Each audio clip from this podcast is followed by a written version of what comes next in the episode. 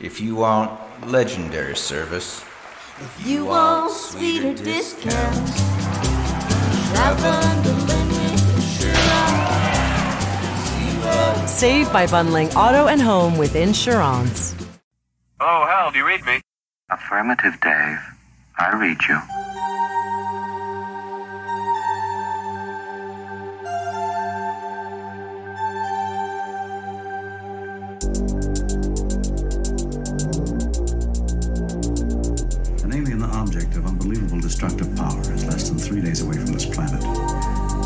Starship in interception range is the Enterprise.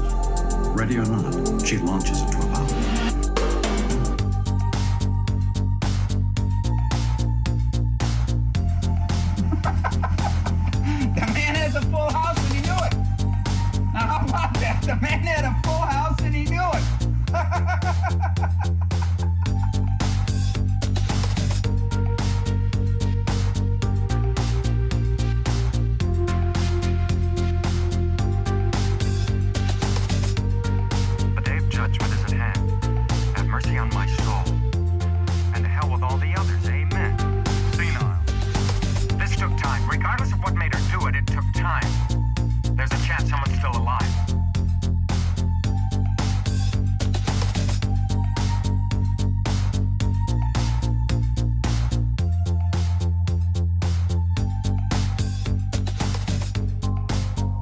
Up, everybody? You're listening to a new episode of the All Things Dave podcast, and I'm your host, Phantom Dark Dave. I'm here with my buddy Andy, and today we're going to talk about our favorite kills from Michael Myers. What's up, Andy? What's up, Dave? Now, correct me if I'm wrong, but is Michael Myers your favorite boogeyman? Yeah, I think it's safe to say that he is my favorite.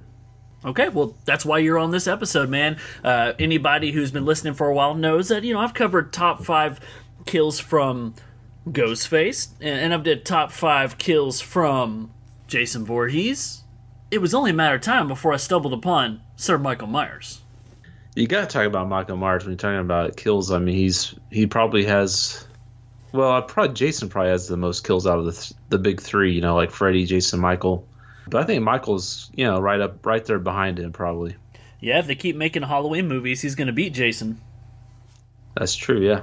Of course, you know, they talked about that new Peacock show coming out where there's a Crystal Lake. So if we get our Jason back after, what, a decade, then he can ramp those kills back up. But man, I know that it's really hard to pick like a favorite horror franchise. Halloween's just so near and dear to a lot of our hearts, especially in our age bracket. We all grew up with the original um, timeline, I guess it's safe to say.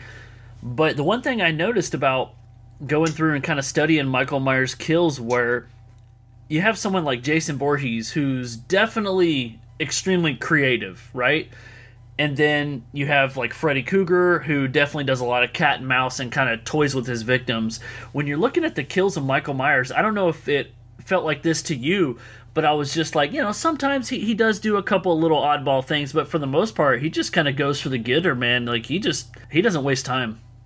Yeah, it's interesting. I feel like, especially in the first movie, Halloween 1978, Michael Myers does kind of kind of play around with his victims a little bit, you know, Yeah, as we'll talk about here in a little bit. But Well, yeah, it's it's interesting. I yeah. wonder if that's because in the original Halloween, he was still perceived as just a stranger. You know what I mean? Stranger danger in its finest. He wasn't a supernatural killer, so maybe that was just his human instinct, you know? Right. Yeah. Yeah. Yeah. And Andy, I know the trickster that you are. I know you hide under bed sheets and scare people, so it's only natural, right? yeah. Well, you know, it, that could get me sleeping on the couch sometimes. So you know, I gotta I gotta keep it in check. Oh, I understand that, man. If your couch is uncomfortable as mine, you do not want that. yeah. So, Andy, before we dive into this five, I'm going to let you know we can have one honorable mention. I know when you talk about some of these favorite things, you feel like you can have, you know, 10 to 20 honorable mentions, but in this podcast, I'm really going to get tight on this and say only one honorable mention. So, you're the guest. Let's kickstart with you. Tell me what Michael Myers kill almost makes your top five. All right, the one that I just had that I didn't make my top five, but I just had to mention it was in Halloween H2O. Now, it's not my favorite movie by a long shot of the franchise, but in the very beginning, there we were introduced to a character named Jimmy, played by Joseph Gordon-Levitt, and uh, you know he was kind of taunting Michael Myers with his hockey stick, you know, more and and you know a little a few scenes later we see that Jimmy gets a skate to the face. Yeah. And to me, this was a great kill. You know, you got Joseph Gordon-Levitt. He's a great actor. Uh, I wish that he would have actually been like a regular character, like a bigger character through the rest, and then maybe got killed at, towards the end of the movie. And I might actually like this movie, but, um, but you know, it was cool to have him in the beginning anyway. We- You know, at least we got him for like ten minutes. Oh yeah, because at this time frame, this was the late '90s. Man, he was high in demand. You know, he. I, like to think that he got even more popular as the 2000s rose, but man, he was coming off of Third Rock from the Sun, so it was really cool just to see him in this movie. And I love that it's your honorable pick. It didn't make my list, but it definitely crossed my mind because, you know, we all love Happy Gilmore, and he says in that movie, Adam Sandler says he's the only guy who ever took off his skate and threatened to stab somebody. But we see what that actually looks like because Michael Myers didn't just threaten, he actually did it. Oh yeah. Yeah, I'm kind of laughing on the inside because when you're like, my honorable mentions from H2O, and I'm like, you don't even like that movie. But I think, uh, Yeah. you know, a lot of people know who've heard us before, you rant kind of on why you definitely don't like that movie. But yeah, man, um, good honorable mention. I can see why it doesn't make your five. But uh, let me tell you about my honorable mention because my honorable mention's from a great Halloween movie. It's Halloween Curse of Michael Myers but this is the death of all the surgeons, okay? I'm talking about the brutal massacre in the Smiths Grove operating room that's highlighted by a strobe light effect. And this one almost makes my list, but because of the way that it's like a mass murder and it's a quick scene, I let it just be something we talk about. What's with the knife that Michael Myers uses? Because it has got to be the most ridiculous thing I have ever seen in an operating room. Oh yeah, for sure. It's like he already had a, a knife, but he stopped by the little knife rack or whatever, the knife tray, and he picked up a bigger one. Yeah, I mean, did he he- get this thing from Jason Voorhees or what? yeah, it did kind of look like a machete. But uh, yeah, I mean that scene is awesome. I yeah, definitely gotta you gotta mention that scene. Because I remember, you know, when I first saw this movie, that just scene just rocked my world. I was like, dang, this is cool. Like he just because the uh, you know the doctors and stuff, they were all in this like cult of thorn thing, and uh, and so and they thought that they could control Michael Myers, but it's cool to see him turn the tables on them and Yeah, man, you can't Yeah. tame the beast. no. And Andy, you know, we should mention there's two different versions of this film. You got the theatrical version, which I know Andy absolutely loves, and I absolutely love it too. And then you have the producer's cut, and you know I've kind of been back and forth over which version I like better. The thing is, is the theatrical version is a much better made movie, even with the plot holes. But then the plot holes are solved in the producer's cut. But the problem with the producer's cut is it's neutered. Like it's not a made for TV movie, but it kind of feels like it. And one of the things you lose is that surgeon death scene. So you got to go with the theatrical version just for how great and gory that movie is. But yep, honorable mention, man, is the death of all the surgeons. Cool. All right, man, let's dive into your number five.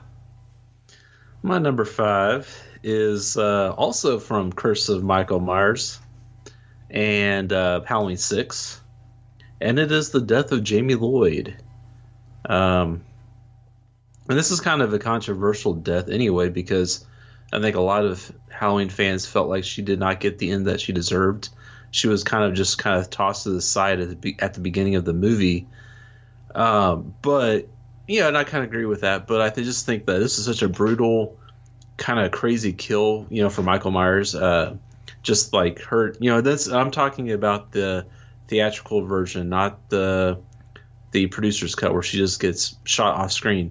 No, this is the theatrical version where she gets impaled on these like some kind of farm equipment that's got these blades. I don't know what it is.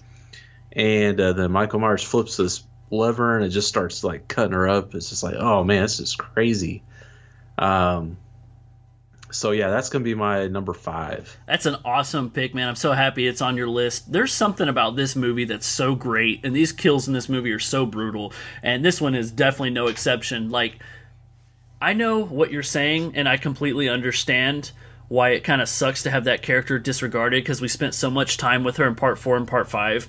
I think if they could have locked in Danielle Harris, that probably wouldn't have been the case. Uh, that I could be totally wrong about that. I would like to think I'm wrong about that, but maybe she didn't do the movie because of money, and maybe she didn't want to get killed off in the beginning. But some part of me likes when we tie up loose ends, so I was kind of okay with that character getting killed off. And if you're going to kill off a loved character, why not do it in fashion? This is just a glorious and, and gory kill, man. So good pick. My number five goes to the original 1978 Halloween. I'm talking about the murder of Judith Myers.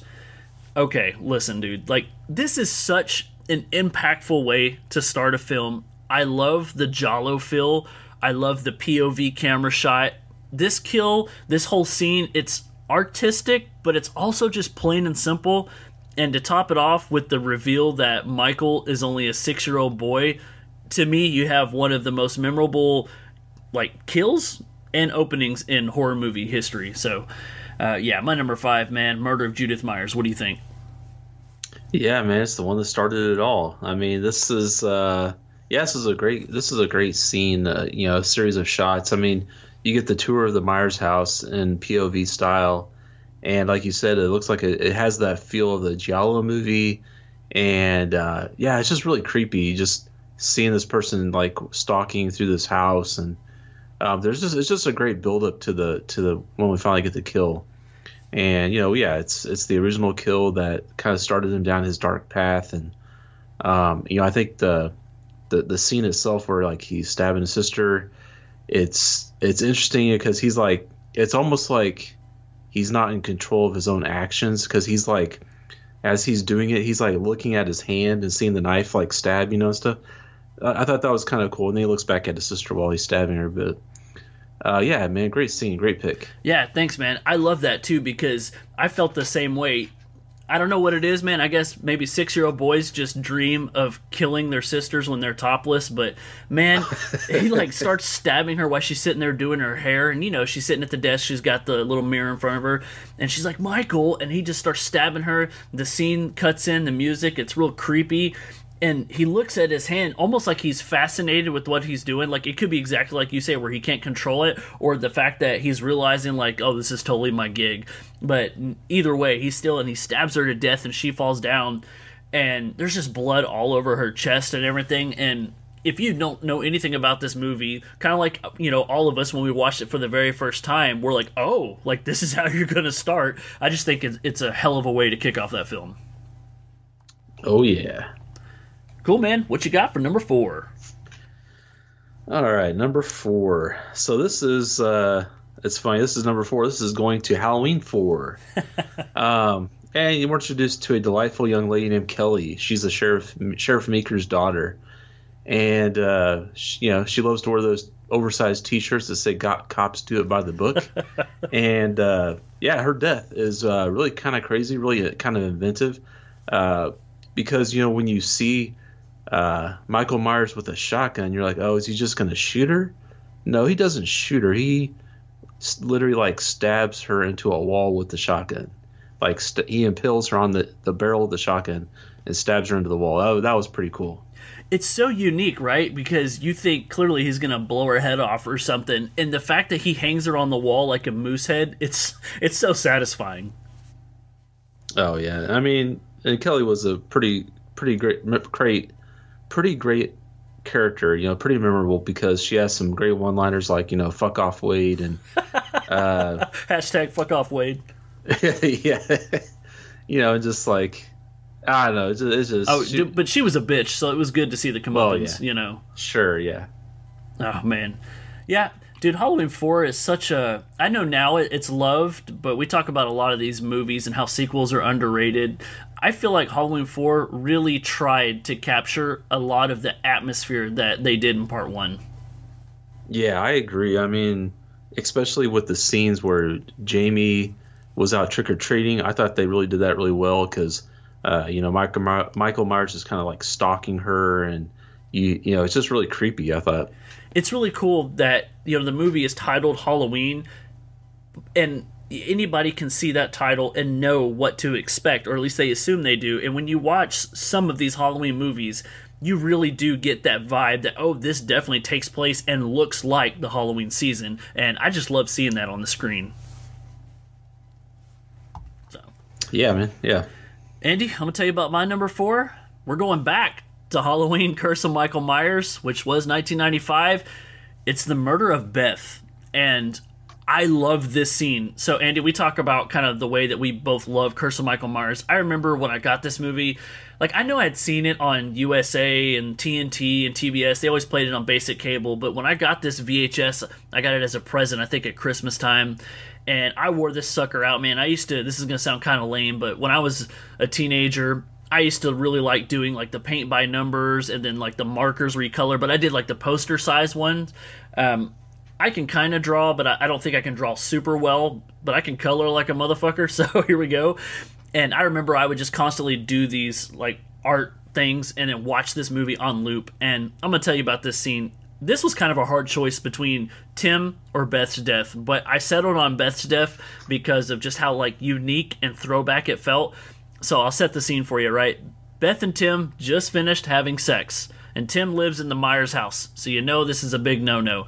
Tim goes to take a shower, Beth gets on the phone. Tim gets killed in the bathroom. I won't go into too much detail about that in case it's on your list. But Michael Myers comes out of the bathroom and Beth's on the phone. She's talking to Kara, who's the final girl in this, and I don't know what it is and what like went through the director's mind to do this, but I'm so glad it did because Michael Myers comes out and he like stabs Beth in the back several times and what I really like about this scene in particular is the way that they kind of tilt the camera. Michael Myers is kind of stabbing her at this angle, and for whatever reason, it just makes it look and feel more violent, and he does it so many times. And if that isn't enough, Beth's on the phone with Kara, like I said, but Kara's across the street. And so not only does she hear this over the phone, she can see this happening from Tommy Doyle's window, and it just gives me like old school Alfred Hitchcock Rear Window vibes. So uh, I love this scene so much. What do you think about it? Yeah, no, it's definitely another memorable scene from that movie. Yeah, like you said, Kara is like watching it all from the the, the telescope through the window, and she's she can see happening, but she can't really do anything to stop it. And yeah, I mean, it just really it's kind of it's one of those gut punches because you know Tim and and uh, his girlfriend, uh, they're you know pretty pretty likable characters. They kind of set them up as being pretty likable. So uh, yeah, it was, it was kind of hard to see them uh, meet their demise. Yeah, for sure. And I love Curse of Michael Myers. I don't have a problem with any of the casting. I feel like everybody did great, but there was just this certain like natural grace that the actress had who played Beth that if Beth and Kara had traded places, I would have still been fine with the way it worked out. Like there was just a lot of good acting in this, and so like you said, like it's memorable, it's powerful because deep down I kind of didn't want her to die, but when she does, I was like that was kind of badass. Not gonna lie. yeah. cool, man. We're diving into top three territory. What you got for number three? All right, so my number three is we're going down to the therapy room in the you know the water the water tank the hot water tub. And uh, you know we're gonna soak all of our troubles away with nurse karen. But uh, no you know in halloween 2 uh, we get this great scene with bud and karen. And uh, you know bud's looking to you know score a little bit here in the hy- in the hydrotherapy room. And uh, him and karen get in the tub and it's nice and warm. But you know, Michael Myers, you just got to be a cock blocker, and he, he comes in and turns the heat up, and and anyway, so it ends up, you know, with with Karen, you know, being drowned in this scalding hot uh, water tub, and and and this death is definitely interesting because it, it's you you know it's inspired by Giallo, uh, Deep Red, Yes. and uh, but yeah, it's so it's so disturbing though. I mean, because she's like screaming through this thing, and he just like keeps dunking her head in the scalding hot water, and as as it's going, you just see like her skin burning and stuff, and it's just really it's gross, it's scary, it's just everything you want in a horror movie. It is, and in fact, it's so much what we want that my number three was also the murder of Nurse Karen. So uh, we're on the same page, man. Um, it's kind of funny because right, like Bud wants to get hot and heavy, but then Michael Myers turns up the heat, and then all of a sudden Karen can't handle it. You know, I guess Yeah. he got a little too hot in there. In that part, Bud's like, "It's just me." Bud's such a great asshole character in this movie, and I love Halloween too. And I'll just kind of mimic everything you said, but dude, you see Bud get killed off in the background, and Karen's like getting out of the tub. She thinks it's time to return to work, and her back is turned towards Michael Myers. He puts his hand on her shoulder, and she thinks it's Bud. So we know, like, we're getting to see this is not good. And she's kind of like kissing on his finger. I'm like, that's fucking gross. But Yeah. Michael Myers.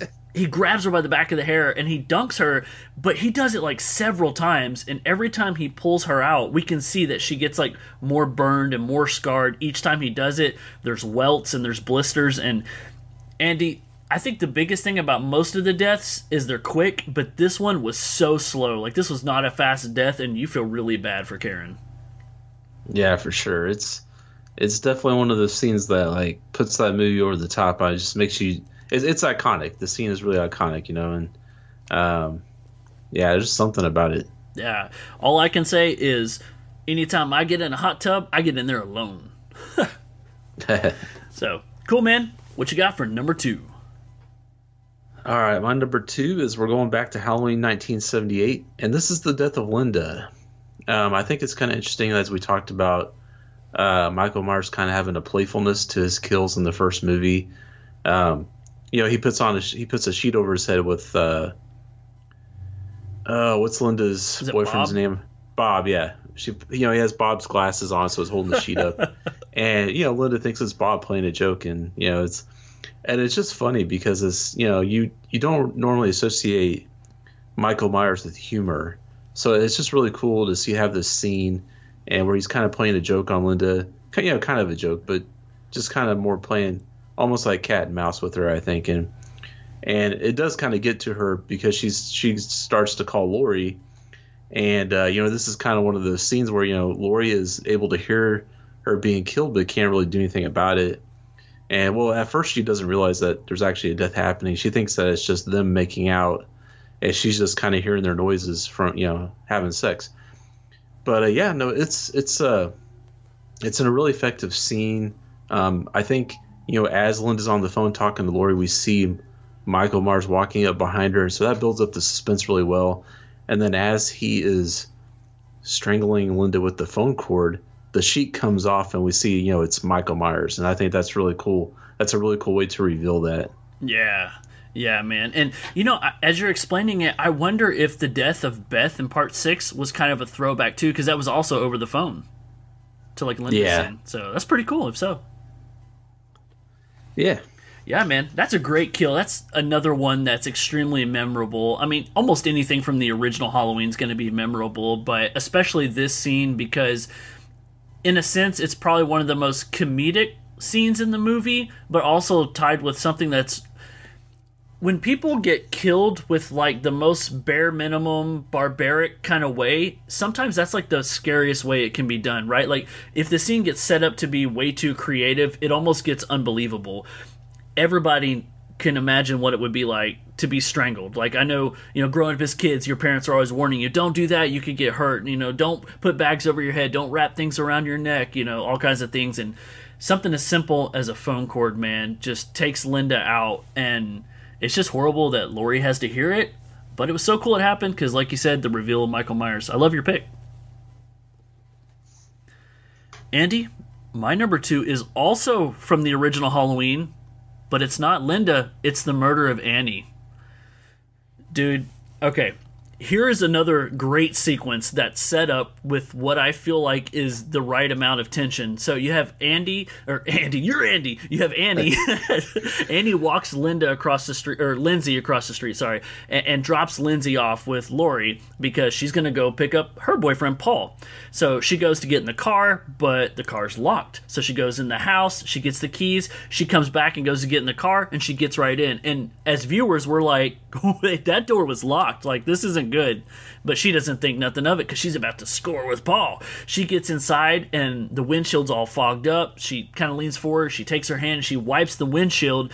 Michael Myers sits up from the back seat. You're always supposed to check the fucking back seat, but he sits up and he grabs her by the throat and he starts choking her out with it feels like a few minutes that he's choking her and then he eventually takes a knife to her throat but i feel like the way this scene is filmed is so creepy because we all got that fear of somebody could be hiding in your home or in your car. And when he cuts her throat he finishes her off but she like goes face first towards the driver's side window and she slides down and she lands right there on the steering wheel causing the horn to go off. And then when you hear the horn stop you know that michael myers has removed her from it. And there's just something about this scene that just felt extremely tense to me. What do you think about the murder of annie Oh yeah, like you said, I mean, it was a great build up, great lead into this death because, or you know, you you in the preceding scenes, you see Michael uh, outside her house, outside uh oh the little The girl's house, yeah, the- oh or out, outside of the uh, uh crap, you know, Lindsey? Lindsey? Lindsey's house. That's it. if you're gonna say her name you have to say it like annie does and go lindsey yeah, which it's funny i've seen that movie a million times and it never like stood out to me and then the very first time i watched it with julie like she calls it out and now i can't get out of my head i'm like how many times does she do that in that movie uh, yeah. but it's great Yeah, so you know, there's a great build up because you see Michael Myers stalking them or outside of the house, and even while Annie is doing laundry, you see him outside of the little laundry room. Uh, so you're just kind of waiting for it to happen. You don't you don't really know when it's going to happen. It's like okay, because there's like he has a couple of opportunities to to kill her, but he doesn't do it. He's it's kind of like he's there then he's gone, uh, which is really cool. You know, it kind of like. Uh, it kind of keeps us on our on our toes. And then you know when she goes to the car, I think you know with that kind of enclosed space there, it's like okay, this this has got to be it here, you know, and, and of course it is. But yeah, no, it's, it's a great scene. I mean, every death in this movie is memorable. I think just because there's only like I don't know three death scenes in this movie, so. But what they have, or four scenes, but what they have is like is is really great. Oh yeah, man. And this, you know, a lot of people know this already, but this established the blueprint for like other slashers. And a couple of movies before this were definitely in the running of doing it, but Halloween kind of perfected it. And from here on out, we always get that stalker killer thing, and it just works so well. And Michael Myers is the king of doing it. But um, you know, when you're crowned king, man, that means you're number one, and we got some number ones for people. So Andy, let's get into it. What is your favorite Michael Myers kill? Oh, I think people are going to be a little bit mad at me, but that's okay. I'm going to. So we're, we're going back to Halloween six, uh, the Curse of Michael Myers, and it's the death of John Strode. I knew it. I knew it. oh yeah, go ahead. this guy, he is such he is such an asshole, and I think everybody was just waiting for him to get his comeuppance. And when he finally did, it was so it was so glorious because it was like, you know, he got he was down in the basement. Michael Myers like stabbed him and like picked him up with the knife and shoved him onto the, the breaker box, and then his his head just explodes, and it's just like, oh man, wow, you know. so, yeah, man, that, that's my number one. Yeah, I knew that was going to be your number one, and that's the very reason I chose to not put it on my list. And I was going to be so. I told Julie, and she was going to be like, "What if he doesn't?" I was like, "I'm going to be pissed," but, but I just had a feeling, and and you know maybe we talked about it before, but since we both love this movie, that is the most gnarliest kill in the movie, and in a sense, it's kind of out of place because it's so extreme. But because you hate that guy so much, you want it to be extreme. And the way that that is shot looks so cool in the basement with the water flowing under his feet, and you hear the you know the washer and dryer going. And dude, when he gets pushed into that, I don't even know what to call it. It's like a utility breaker.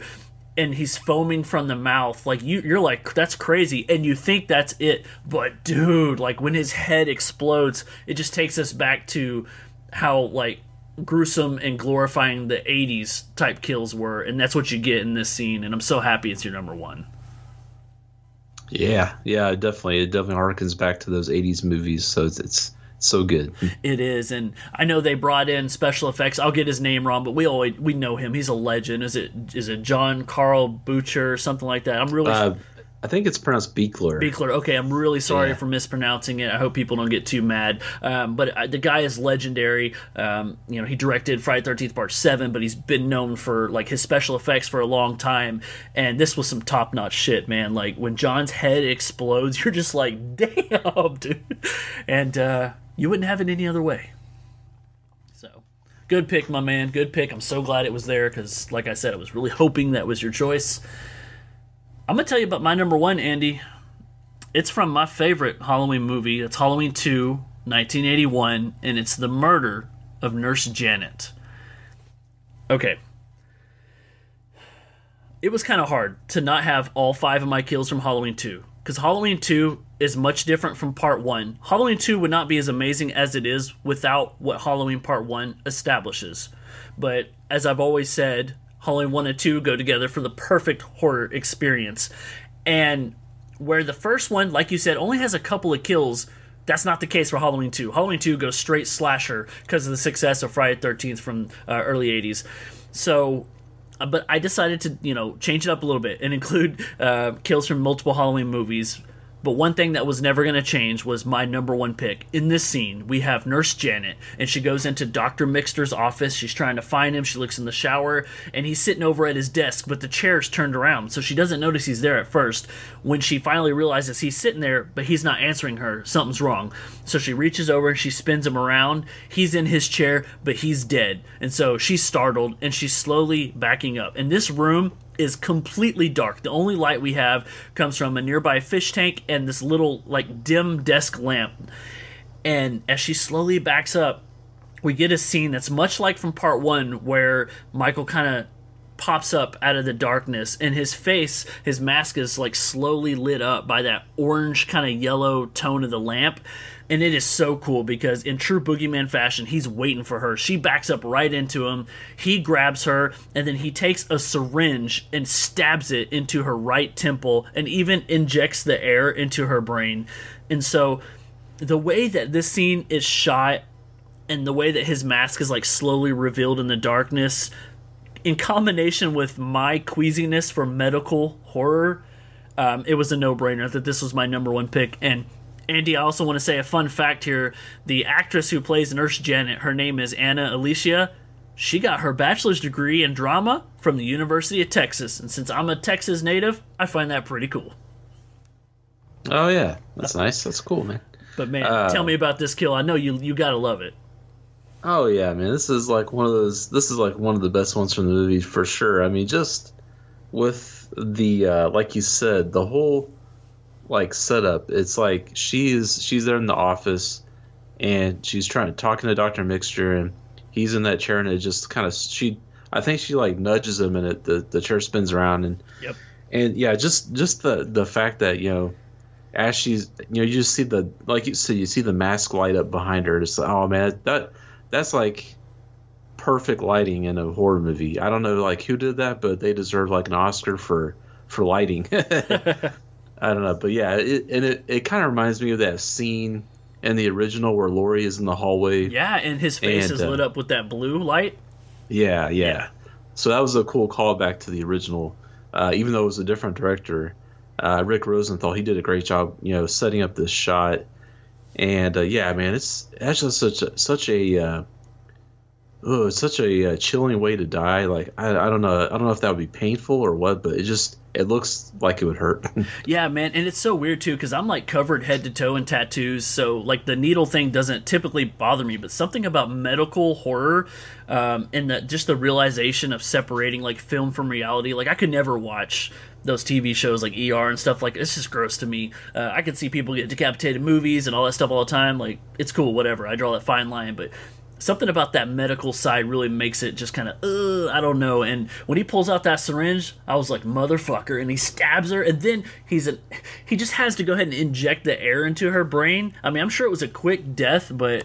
It was done with so much pizzazz, man. And, and like you said, the way that the boogeyman creeps out of the darkness, it just makes the scene so awesome. It makes it my number one without a shout of a doubt. And uh, I think the hospital is like one of the scariest places you can have a horror movie. Oh yeah, that especially that hospital is like There's nobody there.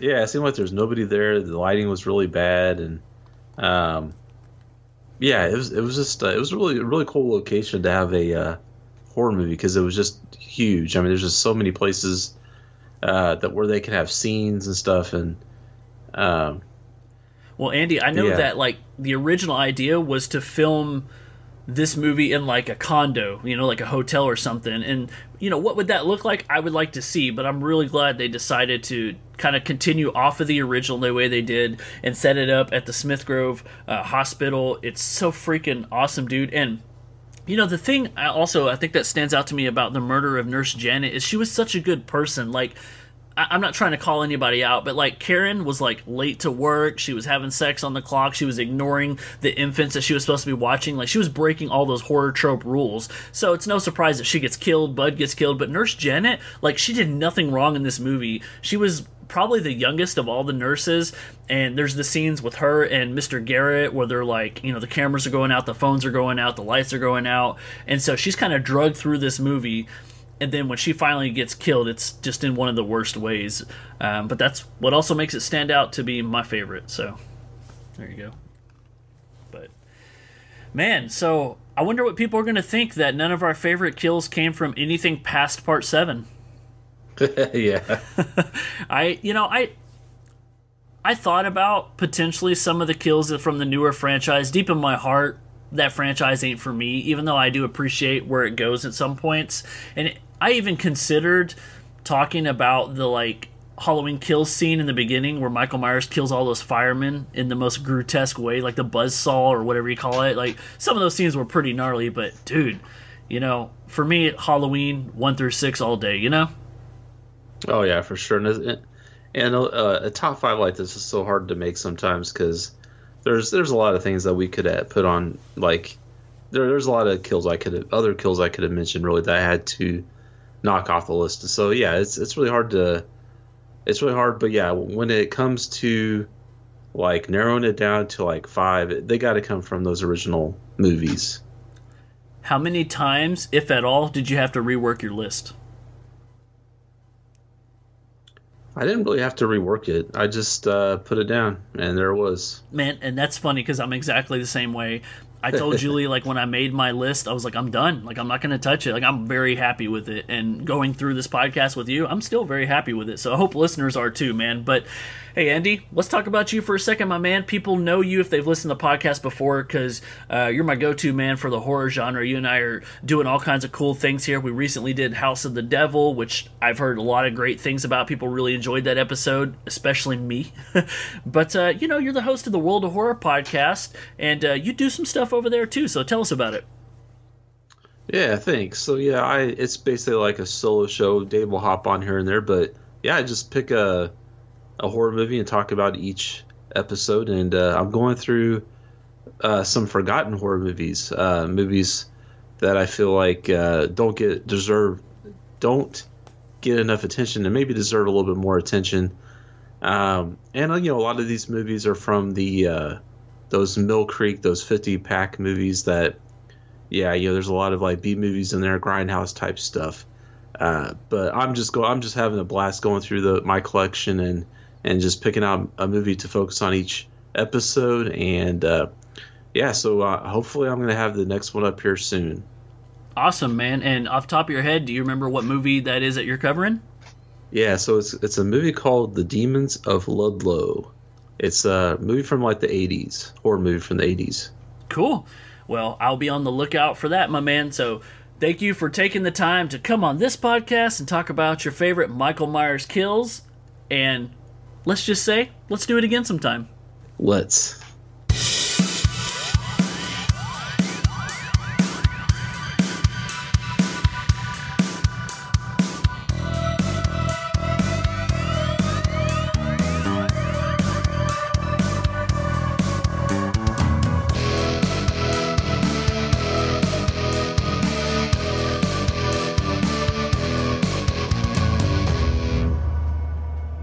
There you have it. Top five Michael Myers kills from the Halloween franchise. What'd you guys think? Man, I know every horror fan out there loves them some Michael Myers, and I hope nobody's too pissed that we didn't have any kills past H2O.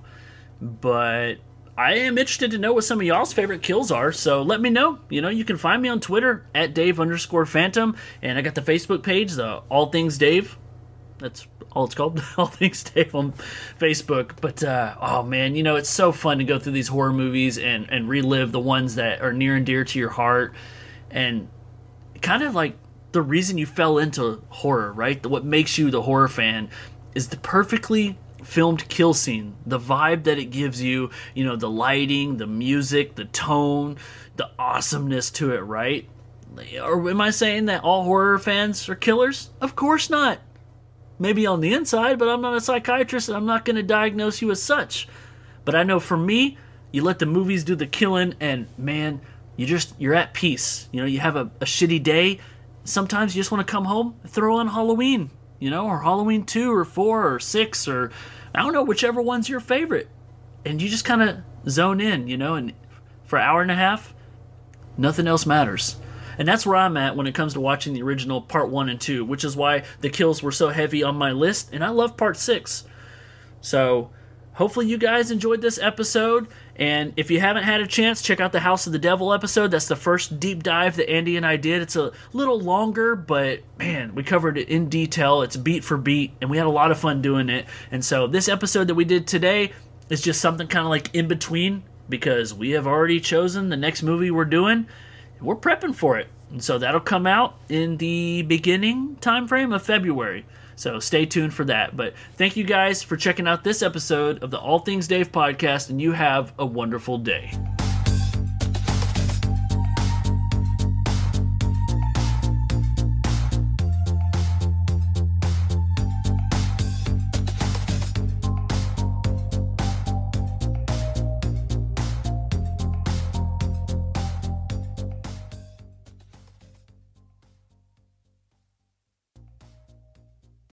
It's the greatest story in sports. Starr dropping straight back, hit as he throws, has the ball, it is McGee, touchdown. I'm Doug Russell, and this is Tales from 1265, an insider's look at football's most storied franchise.